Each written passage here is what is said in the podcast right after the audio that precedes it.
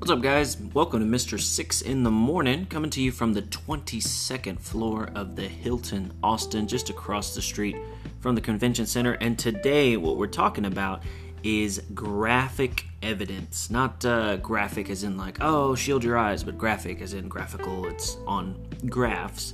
Now, what we're going to do at the end of today is we're going to respond via a flip grid. So, listen close as we go through today's lesson. Now, we're not going to read this title yet. Teenagers have stopped getting summer jobs. Why? But this is kind of a prelude to that. We're leading up to it. In this ongoing conversation among texts about the value of work for teenagers, students have been exposed to the work of different writers who tend to lead with personal anecdotes. Now, this article from The Atlantic leads not with a story, but with data. You'll have to make assumptions based on the title, subtitle and a few graphs, and then you're going to test those assumptions later. So today it's all about evidence. We're continuing to find clues, continuing to make predictions about argument. Now, we lead off with a, uh, an excerpt from Ken Lindblom from Stony Brook University, and he says anecdotes can be just as valid as evidence as statistics, even though statistics tend to have a better reputation as objective fact. But Every statistic is really a form of anecdote. Every statistic tells a tale in shorthand. And I want you to kind of get your gears greased this morning. Think about what do you think Lindblom means when he says every statistic tells a tale in shorthand? It's a very interesting way to put that. So take a couple minutes, write down your thoughts, kind of predict, interpret, analyze, get those juices flowing then we'll move on to our assignment. And I wanted to leave you with this little nugget. Many people say numbers don't lie, but they don't tell the whole story either. A little anecdote uh, from me is that if you score uh, an 80 on a test, and then the next test you get a 90, it sounds really bad when I say, well, you only got one more question right. But it sounds a lot better when you say, wow, you.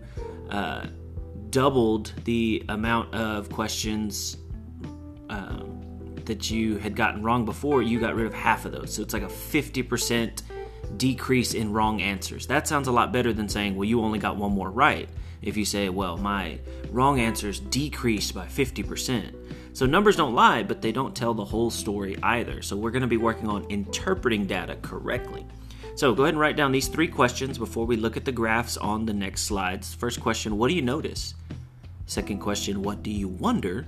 And third question What story could this graph tell?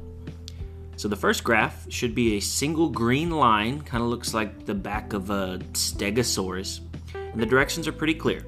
The following title, subtitle, and four graphs were all taken from the same article. Based on these clues, try to predict the possible claims you might expect to find in the in the written text of the article. So the title we're going to read tomorrow is called Teenagers Have Stopped Getting Summer Jobs. Why? So the subtitle Most used to work in July and August, now the vast majority don't. Are they being lazy or strategic? So, graph one comes from the civilian labor force participation rate in 16 to 19 year olds, and you got your percentages from 30 to 60. You've got your time period from 1950 to 2010. Now, as a reminder, if you skew any of your axis, axes, axes, if you skew any of the L shape on your graph, that's going to change the way your data looks. If we stretch this out over thousands of years, it's going to look a lot different. If you skew your percentage and go from 0 to 100, it's going to look a lot flatter, but we've got 30 to 60, a little bit more range to work with. So after looking at this graph on the next slide, I want you to answer this frame.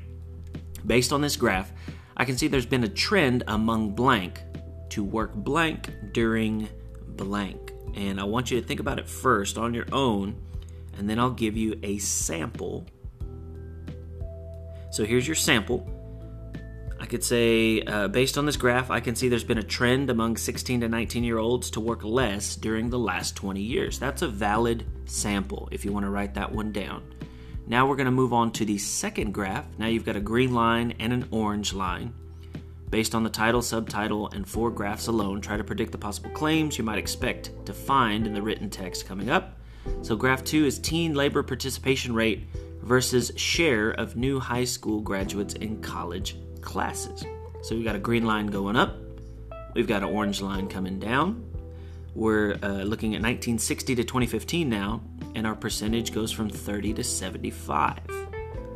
So look at our data, see if you can find some trends.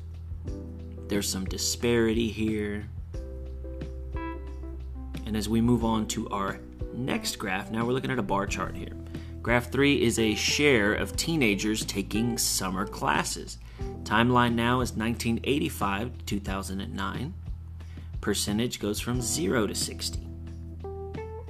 So look over that. Take into consideration the time, take into consideration the percentages. You'll notice that most of this information is between 5 and 10 years old. And finally, we arrive at graph number four share of non working teens who say they wish they were working. So we've got percentages from 0 to 30 now, and the timeline goes from 1994 to 2009. So you see some trends here. I'm not going to lead you one way or the other, but it should be fairly obvious some things that you see and on the next slide, before we get ready to write about these, I went ahead and put all four together. So if you need to uh, scoot a little closer, maybe take a picture with your phone, get a better view, graph 1, 2 stacked top and bottom, and then graph 3 and 4 in the next column stacked top and bottom as well. And finally, we get to the writing portion of today. So I want you to kind of work this out based on the graphic representations of data you analyzed in your small groups. What story could you tell? And I want you to mention the graph as you do that. So you could say, based on graph whatever, we assumed, but then I want you to continue to use the vocabulary of this unit. However, graph blank supports the assertion or backs the claim or supports the position statement because that's the language of argument that we're going to be using as we write. Remember, we've got that essay coming up on Friday. So, our last slide for today has to do with uh, writing. I want you to write a prediction of what you think we'll be reading tomorrow. What you think we will be reading tomorrow. I actually just caught a typo right there using the graphs as evidence to support your position statement. This is your position statement. So we've been looking at other people's evidence, other people's claims, their positions. Now I want you on a flip grid, and this one's only going to be 45 seconds, so you can't take too long. I will need to see this flip grid or hear this flip grid by Friday because Friday is when you're writing. So I need to know that you can craft a position statement and support it with evidence before you are tasked with writing that. This is a checkup it's for a grade. Flipgrid.com slash job probs. It's a new topic on the same grid that we've done before. So use the graphs as evidence to support your position statement. You can use the frames from the last slide. You can use what you've been writing about the graphs. You can just piece it together. Like I said, 45 seconds. It's not going to be long, but it is going to be for a grade because Friday is a coming, and I want to make sure that you are ready. So I'm having a great time at the conference, but again, I really miss you guys. Can't wait to see you next week. Thanks for tuning in to Mr. Six in the Morning.